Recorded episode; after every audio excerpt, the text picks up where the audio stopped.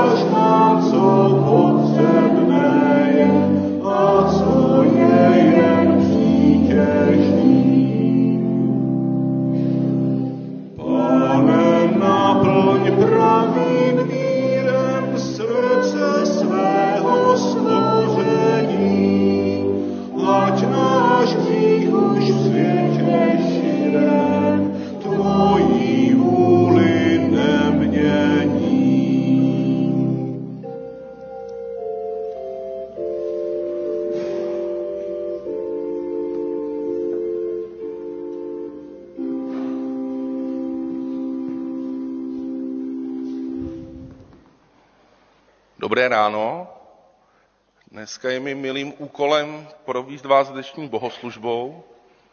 A v první části bude slovíčko pro děti a pak taky prezentace organizace Ambassadors Football, kde jsem shodou okolností teda ředitel a zároveň jako zborí podporujeme, takže i to bude příležitost dozvědět se, co se děje nového. A v druhé části bude kázání další z té série novozákonních příběhů, tentokrát o ztracené ovci. A nyní mi dovolte přečíst ze starého zákona z Ezechiale z 34. kapitoly. Od 11.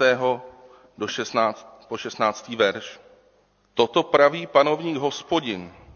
Hle, já sám vyhledám své ovce a budu o ně pečovat tak jako pastýř pečuje o své stádo, když je uprostřed svěřených ovcí, tak budu pečovat o své ovce a vysvobodím je ze všech míst, kam byly rozptýleny v den oblaku a mrákoty. Vyvedu je z národů, schromáždím je ze zemí a přivedu je do jejich země. buduje pás na izraelských horách, při potocích a na všech sídlištích v zemi. Buduje pás na dobré pastvě. Jejich pastviny budou na výšinách izraelských hor. Budou odpočívat na dobrých pastvinách. Budou se pást na tučné pastvě na horách izraelských. Sám budu pást své ovce a dám jim odpočívat, je výrok panovníka hospodina. Ztracenou vypátrám, zaběhlou přivedu zpět, polámanou ovážu a nemocnou posílím, když to tučnou a silnou zahladí. Budu je pást a soudit. Budeme teď společně zpívat dvě písně. První je Díky za tvůj kříž, taková vzdání díky Pánu Bohu za jeho oběť. A druhá je taková více dětská před slovíčkem pro děti, s tím tématem té ovečky. Tak je to trošku večerní píseň, tak neusínejte, ale věříme, že se hodí a ty, ta slova jsou tak krásná i k tomu, i k tomu dnešnímu tématu.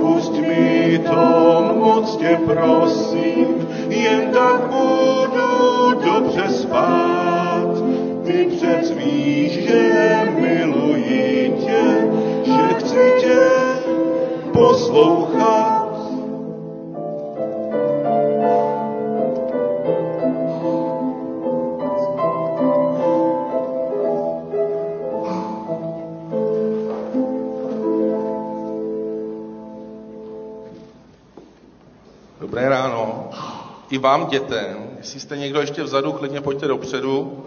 Ty vy vepředu jste nějak daleko, mám pocit. Přinesem něco ukázat. Mám sebou dva drezy. Nevím, jestli máte někdo doma dres nějaký. Máte někdo doma nějaký dres? Nikdo? Někdo? Ano, Pepi Bican, výborně. Kvašňák, nebo koho ještě máte doma? Výborně. Někdo má i novější, někdo starší. Skvělý. Já jsem přines svůj dres. Co je na tom dresu důležitý? Co tam je? Číslo, každý má svoje oblíbený, já tohle. Co tam ještě je napsaný? Jméno. Jednoduchá otázka na vás, že jo? Ale představte si, možná to někdy vidíte v televizi, když hrajou ty zápasy, že tam je ještě jiný nápisy. Že mají třeba respekt napsáno na rameni. Nebo fair play. Takový slova, který vyjadřují to, jak by třeba ty, co jim ty drezy dělají, nebo co dělají ty zápasy, jak by chtěli, aby hráli. A teď vám dám těžkou otázku, jo, abyste to neměli tak jednoduchý. Myslíte si, že když tomu hráči někdo tady napíše někdo slovo fair play, že bude hrát víc fair, než kdyby to tam neměl napsaný, nebo nebude? No, řekněte co. Myslím si, že to jako není úplně jasný. Co myslíte? Pomůže to tomu, když to tam bude mít napsaný? Někdo myslí, že jo, někdo, že ne. A stejně tak my někdy dostáváme nebo máme různý takový nápisy nebo nálepky na sobě. Nevím, jestli jste si toho všimli, ale někdo může mít třeba nálepku, že chodí vždycky pozdě. Ten tu ještě není, ten ještě přijde, ale takový jsou. Má nálepku, že přijde vždycky pozdě. Někdo může mít třeba takovou jako nálepku, že třeba je zlobivej. To se někdy stává, zvlášť kluku, že třeba mají nálepku, že je prostě zlobivý. Nebo někdo jiný má třeba nálepku, že vždycky každému pomůže. Tak to je hezká nálepka, že jo? Takže jsou různé nálepky, které můžeme mít, ale když má někdo nálepku, že si všichni myslejí, jako že zlobí, tak to neznamená, že by nemohl být hodnej, že jo? Dokonce ten, co má jakože tu nálepku, že chodí vždycky pozdě, tak možná už tady zrovna dneska je, já nevím. Někdy se to stane, že se nám podaří, i když nám třeba ostatní říkají, že jsme furt nějaký, tak se nám to daří překonat. A mám ještě druhý dres, druhý tričko. Tam je těch nápisů víc, nejsou úplně velký. A je tam nápis, který je takový, je tam ambassadors, ale je tam i heslo, který máme, football, faith, future. Fotbal, víra, budoucnost nebo naděje se to dá přeložit. Je tam to slovo víra. Myslíte si, že když někdo má na tričku, že věří, že kvůli tomu věří? Nebo ne? Protože pro nás to může být stejný, když máme možná tu nálepku třeba ve škole, že jsme ty, kteří chodí do kostela, nebo že jsme i my dospělí, ty, co chodí do církve, tak ta nálepka nebo to členství ve sboru u nás dospělých, nebo to, že vaši rodiče jsou věřící, ještě nedělá to, že my v sobě máme tu víru. Ta nálepka, ať už je to tam napsaný, nebo to máme, že třeba rodiče jsou věřící a my chodíme do sboru, tak to ještě neznamená, že je to ono. Ta víra je něco, co nám dává Pán Bůh a je něco, co každý sám za sebe máme ve vztahu k Pánu Bohu. Bez ohledu na rodiče, na učitele, na trenéry a na další, tak je to ta naše vlastní. Tak vám přeju, abyste mohli i dneska v besíce zase trošku víc poznat Pána Boha a i třeba pak přemýšlet o těch svých nálepkách nebo i o té svojí víře. Chtěl jsem říct, že vás pošlem do besídky, zároveň už asi půlka z vás mi říkalo, že by tu chtěli zůstat i na to povídání, co bude potom, takže bude ještě jedna písnička, pak bude ještě povídání ta prezentace a potom teprve potom teprv vás propustíme. Kdybyste chtěli jít třeba s nejmenšíma, nebo jste to vnímali, tak klidně si to udělejte po svým, jako vždycky. Tak poprosím o další písničku, myslím, že taky o ovci. Všichni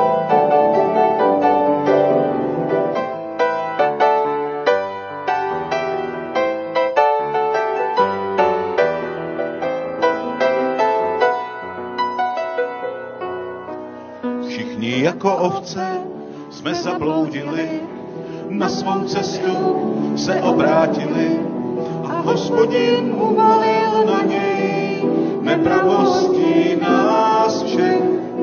Všichni jako ovce jsme zabloudili, na cestu svou se obrátili a hospodin uvalil na něj nepravosti nás všech. Vzal sebe naše bolesti a naše nemoci, jako beránek zabití veden byl, aby vymazal náš hřích.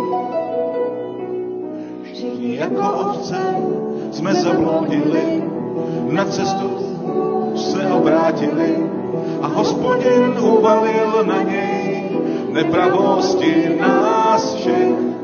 Všichni jako ovce jsme zabloudili, na cestu zlou se obrátili a hospodin uvalil na něj nepravosti nás všech.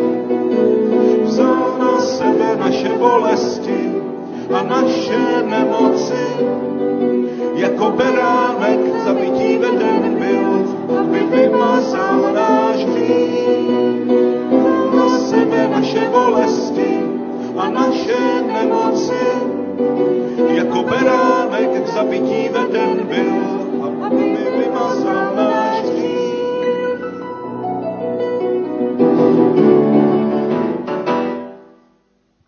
Jsem rád, že je tady mezi námi můj kolega, trenér Tomáš Jeník z křesťanského společenství v Nymburce. A tak jsem rád, že nebudu všechno říkat já, ale že tak přijel i s rodinou a že nám on poví o tom, co v Ambassadors děláme a jak sloužíme evangeliem. Ještě připravují obrázky, se nám budou určitě hodit, než se to přepne z jednoho počítače do druhého, ale určitě bude lepší, když je uvidíte, než kdybyste je neviděli. Tak dobré dopoledne. V první řadě bych chtěl eh, Honzovi poděkovat za, eh, za ten úvod a poděkovat i vám za, za to, že nás v té službě jako, jako sbor i jako jednotlivci podporujete. Myslím si, že dneska pro spoustě z vás tam budou věci, které jste už slyšeli, o Ambassadors třeba víte, ale myslím si, že tam budou věci, které jste i nevěděli a bude tam taková retrospektiva, eh, co se nám povedlo eh, v tom minulém roce, kdy si myslím, že Honza tady vlastně taky byl a měli jsme nějakou kampaň. Tak, tak jdem na to.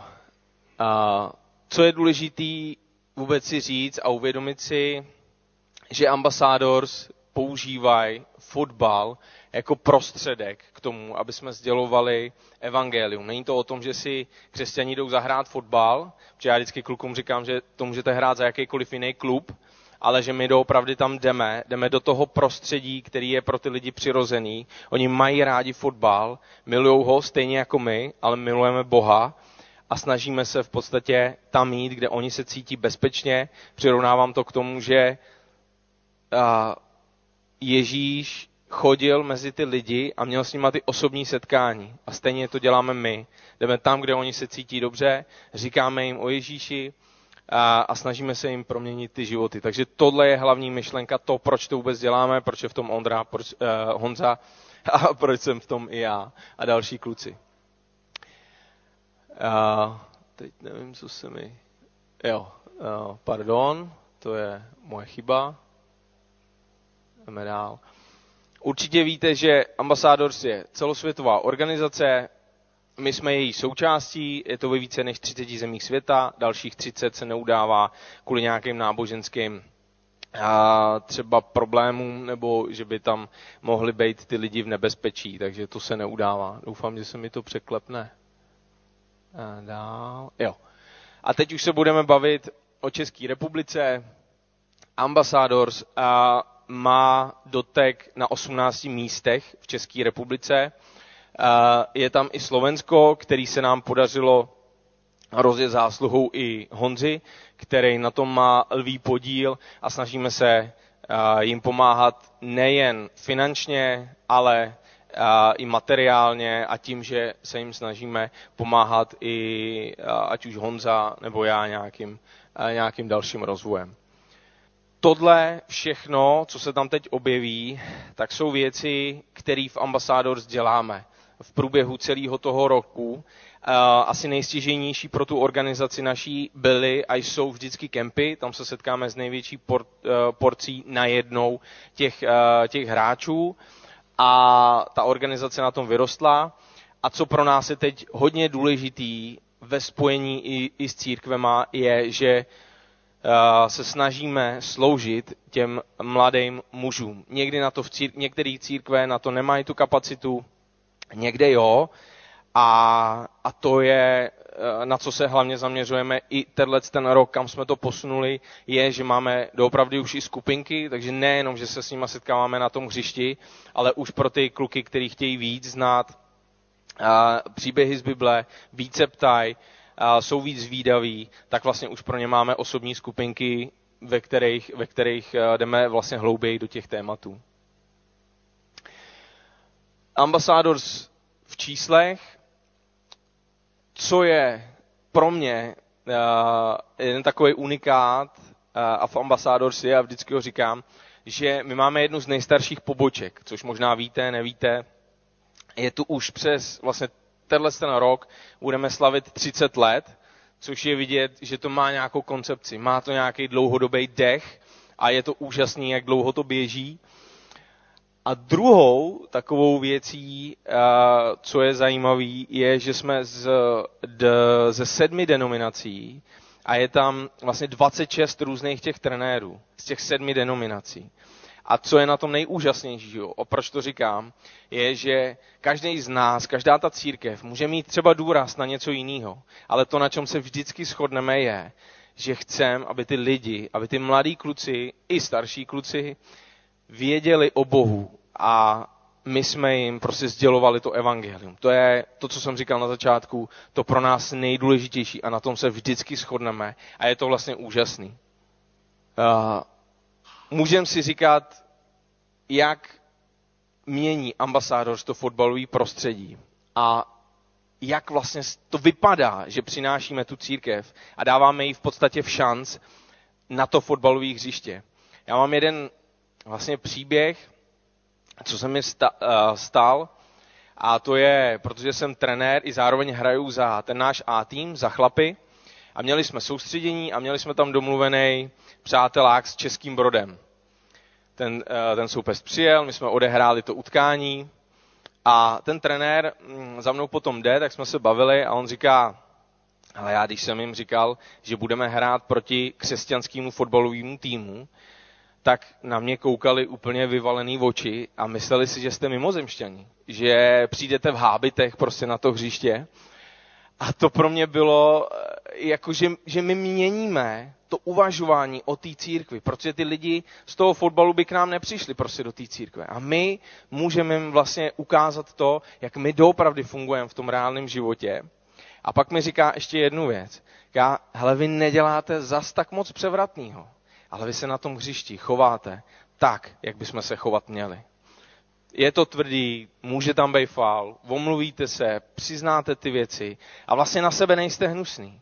A vždycky fungujete jako jeden tým a to je úžasný. A už jenom tímhle vlastně měníme to myšlení těch lidí, kteří v tom fotbale jsou, protože asi máte každý svůj pohled na ten fotbal a my vlastně tam přinášíme tohle a ty lidi cejtěj, že my jsme nasáklí trošku něčím jiným. Díky Bohu a se to snažíme dělat takhle a tímhle úplně jednoduše je ovlivňovat. A pak jdeme hloubš a to už je tam vlastně popsaný, že v momentě, kdy ten, ten kluk už je u nás, tak jsou to pravidelné programy. Na každém tréninku i na zápase minimálně proběhne ta modlitba a ty lidi prostě dlouhodobě s náma mluví, nebo minimálně od nás slyší evangelium, nebo něco, co by je mohlo oslovit do těch jejich životů. V momentě, kdy ten kluk chce víc, už jsem o tom jsem to naznačil, tak máme uh, ty skupinky, kde jdeme hlouběji do těch tématů a v momentě, kdy tam je kluk, který se obrátí, my v něm vidíme ten potenciál a chtěl by sloužit v Ambassadors, tak uh, si z něj vychováváme toho vedoucího a trenéra. Takže to má nějakou koncepční práci, není to nahodilý. Přemýšlíme nad tím, jak si vlastně i ty, i, i ty další vedoucí vychovávat, protože 30 let je dlouhá doba a ty lidi se různě proměňují a my je potřebujeme i tím, jak roste ta služba. Takový sumár toho, asi nejdůležitějších věcí, co se nám povedlo za ten, za ten minulý rok, tak je, že vzniknul nový tým, tím, jak rosteme v soutěži, což je U17, která normálně hraje soutěž, protože máme tři soutěžní týmy. Eh, vzniknul česko-ukrajinský tým, což je úžasná věc. Tam eh, funguje misionář z Ameriky, Dan Blessing. Rekordní počet na kempech, eh, nový týmy v přípravkách, protože tam je obrovský nárůst. Tam to by vám o tom mohl dlouze vyprávět Honza. Uh, propojení s Team Challenge, to je jedna úžasná věc, která se nám povedla. Uh, jsou to převážně, teď to jsou kluci romský, my jim říkáme uh, Brazilci, oni už to přijali a říkají si navzájem prostě Brazilci a když přijdu do kabiny, Brazilci jsou tady, zachránějí vás. A je, je to úžasný, jak oni fungují. Já jsem k tomu byl trošku skeptický, protože v minulosti jsem pracoval s, s Romama, ale oni fungují neskutečně a jsou tam rádi a jsou tam vděční. A je úžasný to prostě vidět. A založili jsme uh, vlastně další pobočku v Děčíně, takže to se snažíme jim pomáhat. Tohle v podstatě tenhle ten citát uh, Billyho Grahama je schrnutí toho, co uh, nebo proč to v podstatě děláme. Že ta intenzita toho, že se s nima vidíme, s těma klukama opravdu každý, uh, každý týden a já třeba tím, že jsem v soutěžních týmech, tak já se s nima vidím třikrát týdně na tom hřišti. Takže je můžem ovlivňovat jako neskutečným způsobem. A když si to vezmete, že já jsem s nima každý den skoro dvě a půl hodiny, tak někdy s nima tolik času ani netráví ty rodiče. Jo, že je ve škole, má nějaký kroužek, pak přijede domů, nají se, udělá úkoly a jde spát a zase ho nevidějí. A já vlastně jsem s ním, nebo my, ty trenéři, jsme s ním jako opravdu dlouhou dobu. Takže, takže to je jenom, jak to schrnul v podstatě Billy Graham. Pokud vás to zajímá, vím, že ty informace asi zhruba dostáváte pravidelně, ale teď aktuálně běží vlastně sbírka na Darujme a není to jenom o tom, vybrat ty peníze, tu požadovanou částku, ale je tam spoustu informací, které já vám ani nedokážu říct. A jsou tam právě třeba uh, rozhovory s těma klukama z Team Challenge a s dalšíma, uh, s dalšíma lidma, a je to do videa, takže pro, vás, pro každého člověka ještě jednodušší si to poslechnout. Uh, takže určitě doporučuji, uh, doporuča, doporučuju tam jít a uh, máme tady sebou, nevím, kde to přesně bude, Honza to má u sebe, takovýhle kartičky, kdybyste to třeba někomu chtěli dát a skrz ten QR kód se tam dostanete. Na to darujme, kde jsou vlastně veškeré ty informace, takže to vám určitě můžeme dát. A je to i právě proto udělaný, že těch informací tam je dost. Kdyby vás někdo napad, kdo je, je sporták, baví ho to, nebo byste to chtěli někomu předat, tak vlastně eh, tím pochopí, co my děláme. A je to tam fakt jakoby dopodrobná, ať už je ten náš růst a tak dále. A zajímavý videa, jak už jsem říkal. Takže na téhle kartičce plus tady máme takový úplně jednoduchý brožurky, základ toho, základ toho, co jsme a co my děláme. Takže já si myslím, že to už je vše. Takže děkuji za čas a předávám slovo Honzovi. Díky Tomášovi. Doplním, že kartičky letáčky jsem dal do mezipatra, to je ta místní znalost. A poprosil bych Jindru Koudelu, aby se pomodlil. Pane Ježíši Kriste, já ti děkuji za to, že tobě leží na srdci celá ta generace mladých. Děkuji za to, že ty je chceš pozvat k sobě a děkuji za službu ambasadorů, že je můžeš používat Pane, vyprošujeme pro ně tvoje bohatství, bohatství tvého ducha. Vyprošujeme pro ně tvůj pokoj, tvoji moc. Prosím, aby si je měl ve své ruce, aby mohli růst, aby tě mohli poznávat, jak ty děti, tak ty vedoucí a prosíme za nás všechny, aby si nám byl milostiv. Amen. Tak nyní můžeme společně před kázáním zpívat společnou píseň z kancionálu. Bude to píseň O vezmi ruku mojí a veď mě sám 445.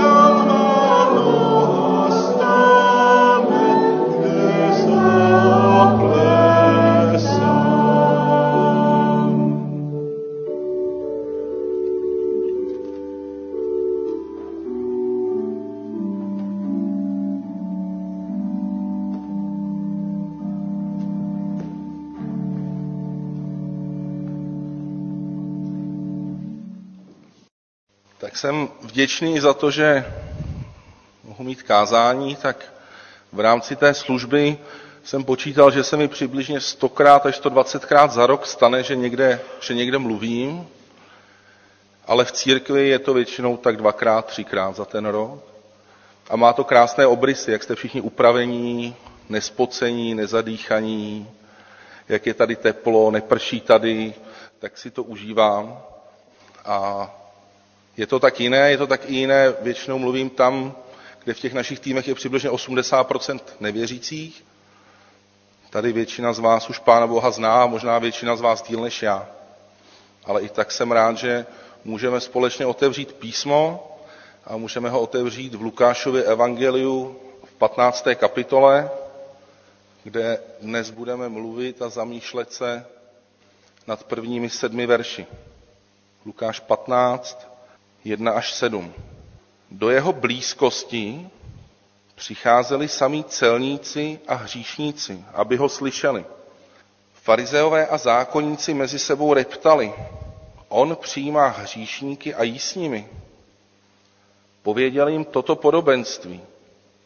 Máli někdo z vás sto ovcí a ztratí jednu z nich, což nenechá těch 99 na pustém místě a nejde za tou, která se ztratila, dokud ji nenalezne? A když ji nalezne, vezme si ji s radostí na ramena. A když přijde domů, svolá přátele a sousedy a řekne jim, radujte se se mnou, protože jsem nalezl ovci, která se mi ztratila. Pravím vám, že právě tak bude v nebi větší radost nad jedním hříšníkem, který činí pokání, než na 99 spravedlivými, kteří pokání nepotřebují. A tak to s dovolením rozdělím na tři části. První bude to Ježíšovo stolování s hříšníky, druhé záchrana ztracených a třetí ta radost. Radost z pokání. Tak to první, stolování. Stolování s hříšníky. Nevím, s kým běžně jíte vy, s kým stolujete, s kým se dostanete k jídlu, jestli je to jenom rodina, přátelé, možná kolegové, nebo jestli je to i někdy někdo další. To je otázka na každého z nás. S kým stolujeme my? S kým se potkáváme my? Potkáme se někdy i s těmi, kteří jsou na okraji, kterými ostatní opovrhují, nebo se s nimi vůbec nepotkáme. A tak Ježíšovo chování vyvolávalo u farizeů zákonníků odpor a teď se jim nelíbilo, že se stýká s hříšníky a dokonce u jednoho stolu. A musíme samozřejmě říct, že společné stolování mělo v Ježíšově době větší význam než dneska a velký symbolický význam. Nebylo to jenom o jídle, ale bylo to setkání, možná bylo výrazem smíření, přátelství, společenství, více než jak to známe dnes. Dnes bychom ten příměr asi museli hledat v něčem větším, protože zajít s někým na oběd pro nás rozhodně nemá takovou váhu jako pro lidi tehdy. Možná by byl ekvivalent jít k někomu domů na návštěvu, nebo možná je s někým někam na víkend.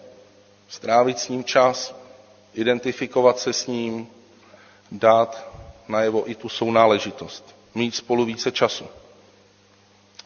A co víc, farizeové považovali to Ježíšovo společné jídlo za to, že taky souhlasí s tím chováním těch, se kterými stoluje. A že vlastně se tak možná trošku účastní toho jejich hříchu. Protože to byli lidé, kteří upřednostňovali svoje bohatství, sami sebe a ne Pána Boha. A ne, pro ně bylo důležité, že samozřejmě neměli vztah k zákonu a nebyli ochotní dodržovat Tóru. A tak Ježíš je napadán za moc velkou střícnost k těm lidem, protože s takovými vyvrheli společnosti si sedl k jednomu stolu a jedl. A je nutné uznat, že Ježíš porušil rabínskou zásadu, která říkala, že se člověk nepřidruží k bezbožníkovi, ani kdyby ho tím přivedl ke studiu Tóry. Ježíš šel proti tomu pravidlu, které pro ty zákonníky bylo klíčové. Nebylo to tak, že by jenom oni si to vymysleli nebo se jim to nelíbilo, ale bylo to tak, že Ježíš porušil to jejich pravidlo.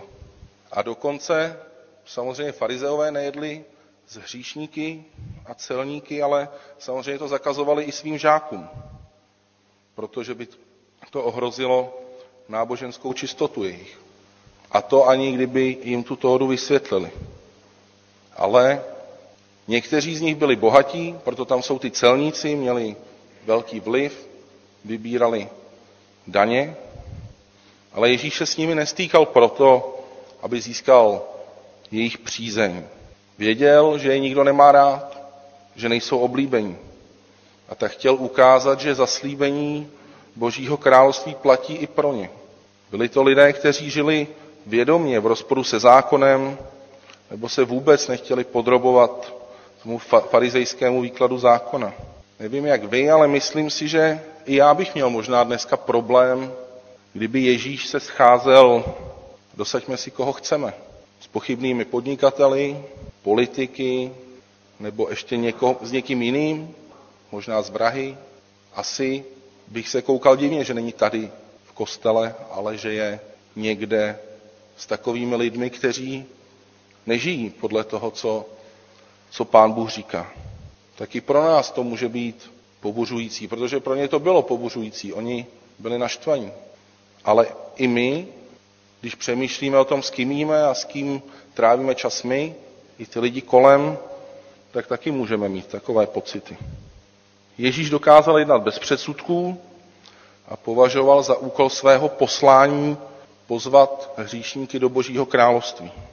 A jak čteme jinde v evangelích, tak stolování s hříšníky se účastnili i jeho žáci a učedníci.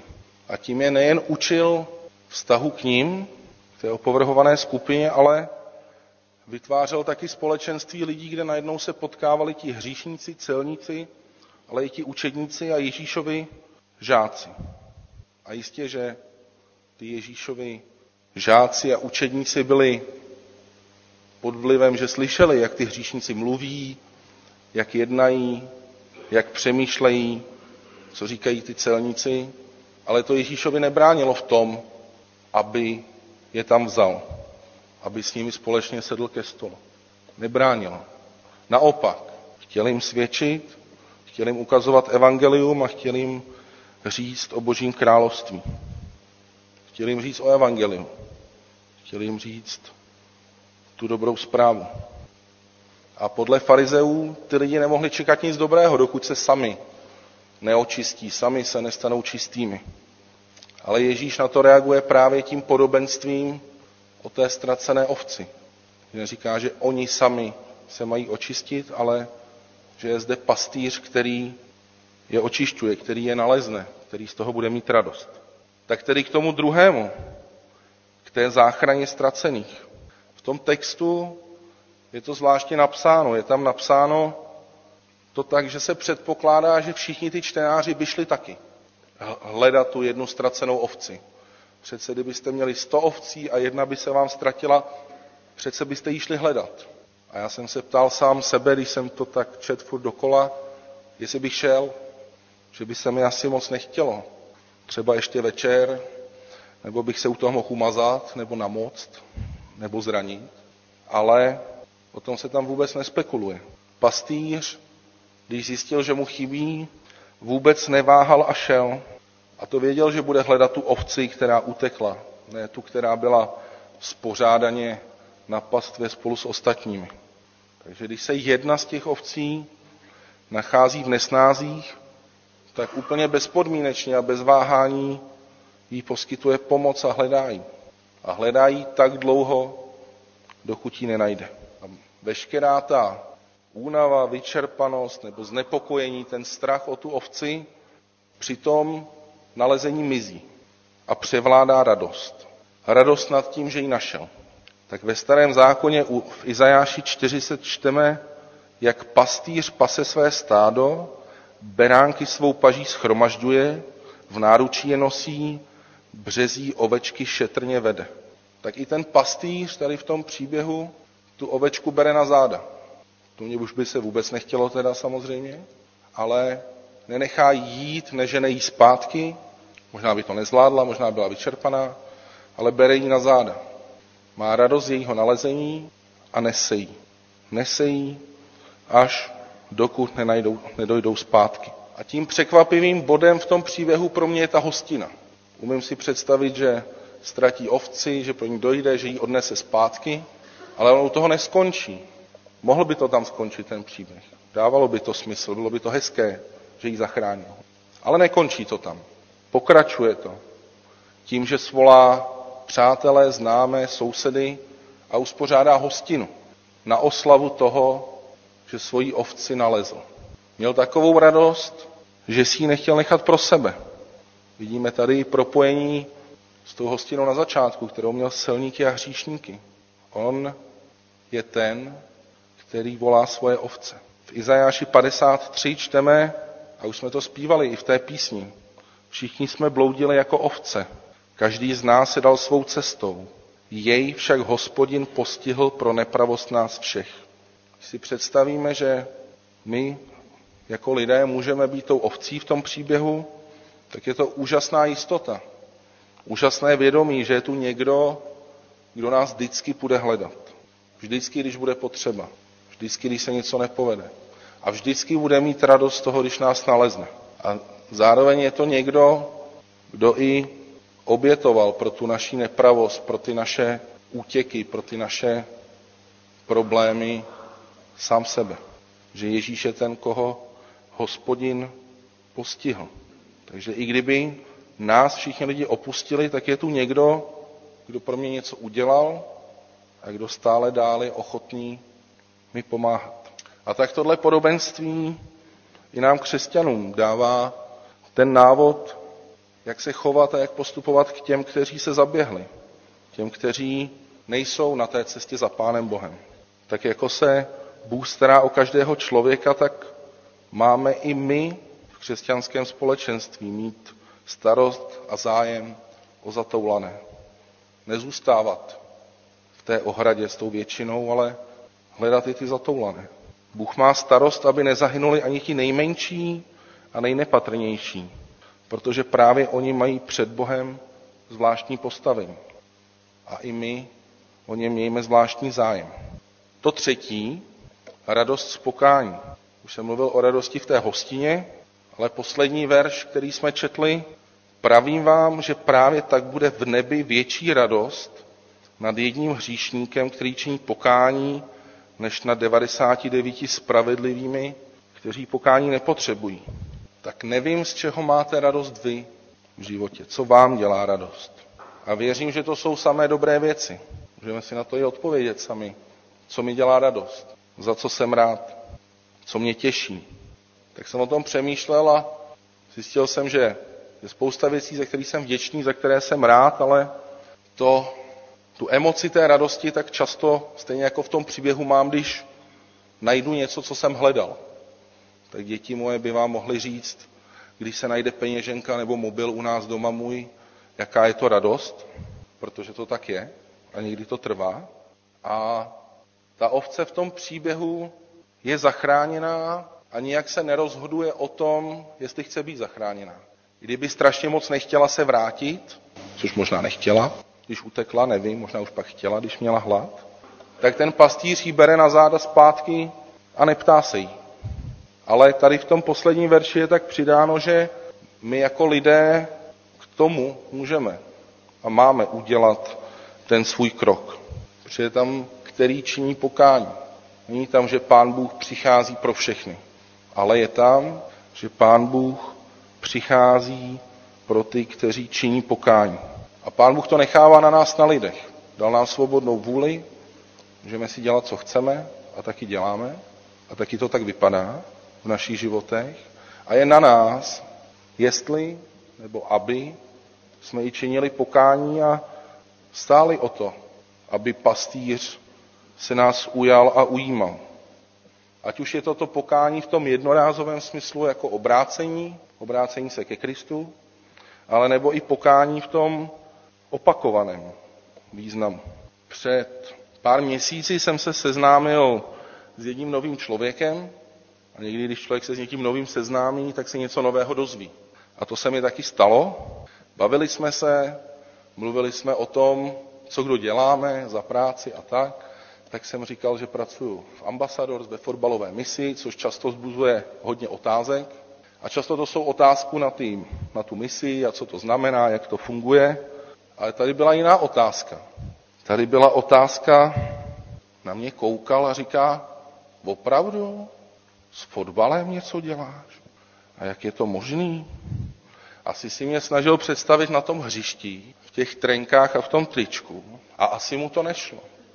A mně to chvíli vůbec nedošlo.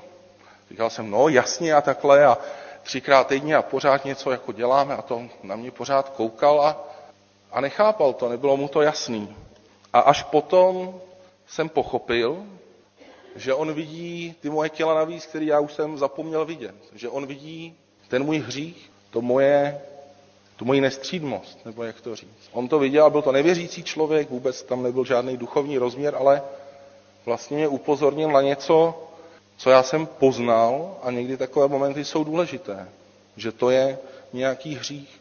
A tady jsme tak vyzýváni k pokání a věřím, že i v těch konkrétních našich hříších, problémech, proviněních, ať už jsou nová, nebo ať už jsou dlouhodobá. Protože Pán Bůh přichází pro všechny, pro ty, kteří se potřebují nově obrátit, i pro nás, kteří jsme svůj život Pánu Bohu dali, ale stále jsou oblasti nebo momenty, kdy selháváme, kdy potřebujeme pastýře, který pro nás přijde, ukáže nám správnou cestu nebo nás nad ní zpátky odnese. A je jenom na nás, jestli budeme těmi, kteří činí pokání, nebo nebudeme. Víme, že nám byl dán přímluvce, duch svatý, který nás usvědčuje z hříchů. Často si používá i konkrétní lidi. Ale pak je tu také ten zlý a ten je určitě naprosto spokojen, když žijeme v hříchu a třeba ho máme i za samozřejmou součást našeho života. Ať už si ho omlouváme, že to třeba ostatní dělají také tak, nebo jsme se třeba rozhodli ho ignorovat. A jsme vyzýváni k pokání bez ohledu na to, o jaký hřích se jedná. A tak můžeme slyšet tu Kristovu výzvu z počátku Evangelia, kde říkal, naplnil se čas a přiblížilo se království boží. Čiňte pokání a věřte Evangeliu. A právě dnes jsme k tomu taky vyzýváni. Právě dnes to slyšíme, aby jsme přišli, protože Pán Bůh je ten pastýř, který nejenže má náruč otevřenou, ale je připraven i vyrazit za námi. V Římanům 8 čteme, a proto již není žádné odsouzení pro ty, kdo jsou v Kristu Ježíši. I když máme svoje slabosti, problémy, starosti, nedokonalosti, hříchy nebo selhání, pokud jsme v Kristu a činíme pokání, svoje hříchy vyznáváme, tak je to ta dobrá zpráva, že už pro nás není žádné odsouzení, že Pán Bůh nás přijímá. Přijímá nás jako ty zápasící, kteří usilují o to být lepšími pro něj. A tak věřím, že Pán Bůh nám odpouští. Mám takovou zkušenost, taky s chodou okolností s ambasador z fotbalu. Měl jsem trénink s malými dětmi, kde je můj Simeon, takže asi 6-7 let staří. A mluvil jsem o odpuštění, což je takové jednoduché, v tom věku jsou schopní to pochopit. A ptal jsem se, jak odpouštějí kamarádům, jestli oni potřebují odpuštění, tak docela, docela odpovídali. A pak jsem říkal, že věřím, že Pán Bůh nám taky odpouští a že nám odpustí všechno. A byl tam takový chlapeček, jeden z těch kluků, co tam chodí, asi 20, a říkal, to nemůže odpustit všechno. Kdyby někdo někoho zabil, tak tomu nemůže odpustit. Tak tenhle ten šesti nebo sedmiletý kluk měl takovýhle silný názor. Tak já jsem se ptal dál těch kluků, co si myslí ostatní. Jestli si myslí, že pán Bůh odpustí, když jsme udělali nějakou takovouhle špatnou věc, která v lidských očích je nepřekonatelná. A oni se vlastně jako shodli, že, že ne, že to nejde. Že přece pán Bůh ani nikdo z lidí nemůže odpustit, kdyby někdo někoho zabil. Ty složitější příklady jsme si neříkali, že jsou malí, že jsou i horší věci nebo ošklivější. Ale tak v písmu čteme to ujištění, že každý, kdo uvěří, tak mu pán Bůh odpouští všechny ty jeho provinění. Tak pro mě si vždycky říkám, že je jednodušší to znát teoreticky a vědět, že všechny, ale někdy může být těžší přijmout a vnímat, že právě ty moje, že právě ty moje hříchy, problémy, provinění, selhání, i když to nemusí být vražda, tak že zrovna ty moje odpustí. A tak ta dobrá zpráva je, že odpustí. Že odpouští každému, kdo za ním přichází a kdo o to stojí. Pán Bůh nám dává stále novou šanci a příležitost. Přitáhl nás k sobě, dal nám svého ducha a dává nám příležitost, abychom stále rostli a obnovovali se i ve vztahu k němu. Nejsme mu lhostejní, pán Bůh to s námi nevzdává, ani kdyby my sami jsme to se sebou už dávno vzdali. Tak ještě naposledy přečtu ten poslední verš, který jsme měli. Pravím vám, že právě tak bude v nebi větší radost nad jedním hříšníkem, který činí pokání, než nad 99 spravedlivými, kteří pokání nepotřebují. Tak přeju nám všem, aby jsme byli nalezenými hříšníky, obrácenými k Bohu a ne těmi spravedlivými. nebo těmi samospravedlivými. A ta radost, která tak je popsána, že je v nebi, tak to nebe je samozřejmě opisem toho, že Pán Bůh má radost, že je to boží radost. Takže z každého hříšníka, který činí pokání, má Pán Bůh radost. Pán Bůh se raduje. Tak je to úžasná zpráva, nejen, že nás zachraňuje, že nám pomáhá, ale že nás miluje tak upřímně, že se z toho raduje. Znakem znovu zrozených není bezhříšnost, znakem znovu zrozených je, že jim, nám, hřích není lhostejný. Že z moci boží a z milosti boží činíme pokání. Znakem znovu zrozených je, že chtějí oslavit Krista. Amen. Spívejme společnou píseň, bude to píseň 424. Ovečka jde s pastýřem.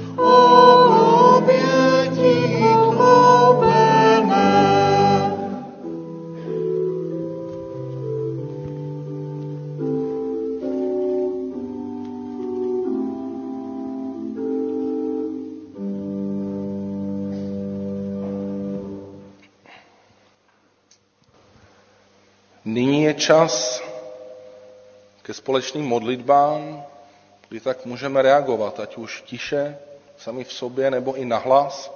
Dneska není nikdo určen nebo osloven, aby se modlil tady zepředu, takže kdokoliv budete chtít, tak prosím hlasitě. Pokud můžete se, modlete, kdo budete chtít, tak můžeme povstat společně a stišit se k modlitbám.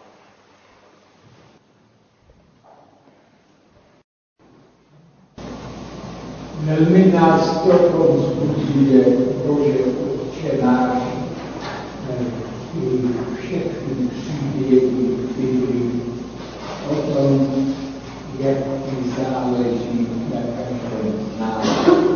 A nejen z nás, ale na všech lidech, aby mohli přijmout ve spasení naději věčného života a mohli také vydávat svědectví o tobě. Zmocní i nás k tomu, pokud nás necháváš na této zemi. Amen.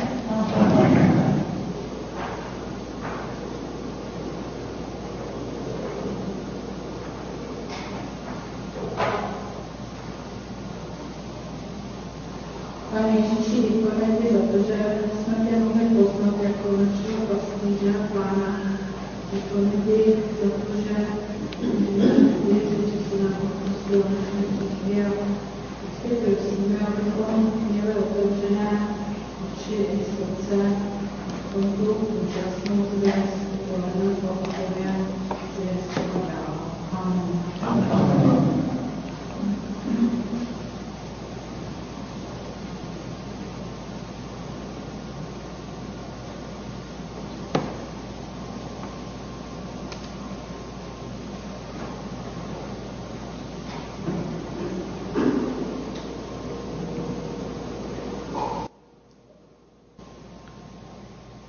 Pane Bože, tak ti děkuju za to, že ty jsi ten, který nás miluje. Děkuji ti za to, že ty jsi ten, který se za nás obětoval a děkuji ti za to, že ty jsi ten, na koho se můžeme obracet. Děkuji ti za to, že ty máš radost z toho, když se obracíme k tobě a činíme pokání. Tak tě prosíme jedni za druhé, jak jsme tady, abychom k tobě mohli a uměli přicházet, abychom se v tom i uměli pozbuzovat. Zároveň tě prosíme za ty, kteří tě ještě nepoznali, aby i oni, ať už skrz nás nebo skrz někoho jiného, mohli slyšet tu skvělou zprávu o tobě a také odevzdávat svůj život tobě. Prosíme tě za Prahu, za město, ve kterém žijeme, prosíme tě za to, aby lidi tady mohli být osloveni, aby se něco mohlo proměnit. Něco, co můžeš změnit jenom ty, protože my to ze svých sil nedokážeme. Amen. Můžete se posadit. Dostáváme se k oznámením. Ty pravidelná číst nebudu. Ty pravidelné setkání z těch mimořádných příští neděli se sejdeme opět tady v tradičním čase a bude slavena večeře páně. Tak se i na to můžeme připravovat a myslet. V úterý 16. ledna pán odvolal do svého věčného domova sestru Květoslavu Broukalovou. Vzpomínková bohoslužba se bude konat 2. února v 15 hodin v Soukenické. 2. února v 15 hodin zde. Dnes se koná kurz pro hudebníky, ale nejen pro ně, o hudbě v církvi a součástí programu jsou i tři koncerty kapel Souznění, Unfair Trade a Prague Collection. Všechny tři u nás už hráli i při bohoslužbě a zpívali. Můžete přijít ve 14 hodin. Ale nemyslím si, že jsem teda. Nemáme to tady napsané. Do Černošic. Děkuji. Eh, ne zítra v pondělí, ale to další pondělí, 5. února v 6 hodin vás srdečně zveme na modlitby se staršovstvem. Tak se sejdeme za týden a jeden den, 5. února v pondělí v 6 hodin ke společným modlitbám. Modleme se za nemocné i za ty, kteří jsou těmi našimi nejstaršími. Dneska bych tak zvlášť připomněl sestru Jitku Trávničkovou z Neveklova, která je v nemocnici a trpí mimo jiné bolestmi, tak mysleme v modlitbách i na ní. Bratr kazatel Matulík dnes slouží na stanici v Kralupech. A mně ještě dochází, byl jsem minulý týden u baptistů v Aši, krátký výlet a také vás pozdravuji. Petr Kazatel mi to kladl na srdce, ať pozdravuji u nás ve sboru, tak to také vyřizuju. Budeme zpívat závěrečnou píseň, po které si ještě vyprosíme požehnání. Píseň 359, Bůh buď s vámi, než se sejdeme zas.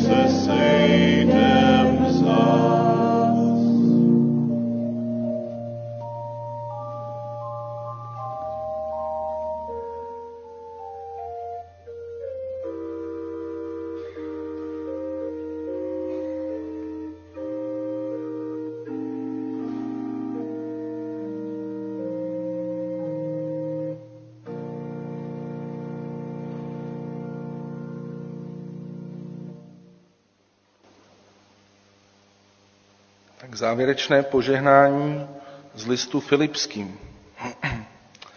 Je-li možno pozbudit v Kristu, je-li možno posílit láskou, je-li jaké společenství ducha, je-li jaký soucit a slitování, dovršte mou radost a buďte stejné mysli, mějte stejnou lásku, buďte jedné duše, jednoho smýšlení. V ničem se nedejte ovládat ctižádostí ani ješitností. Nýbrž v pokoře pokládejte jeden druhého za přednějšího než sebe. Každý ať má na mysli to, co slouží druhým, nejen jemu. Nechtě mezi vámi takové smýšlení, jako v Kristu Ježíši. A milost Pána Ježíše Krista zůstávej se všemi námi. Amen.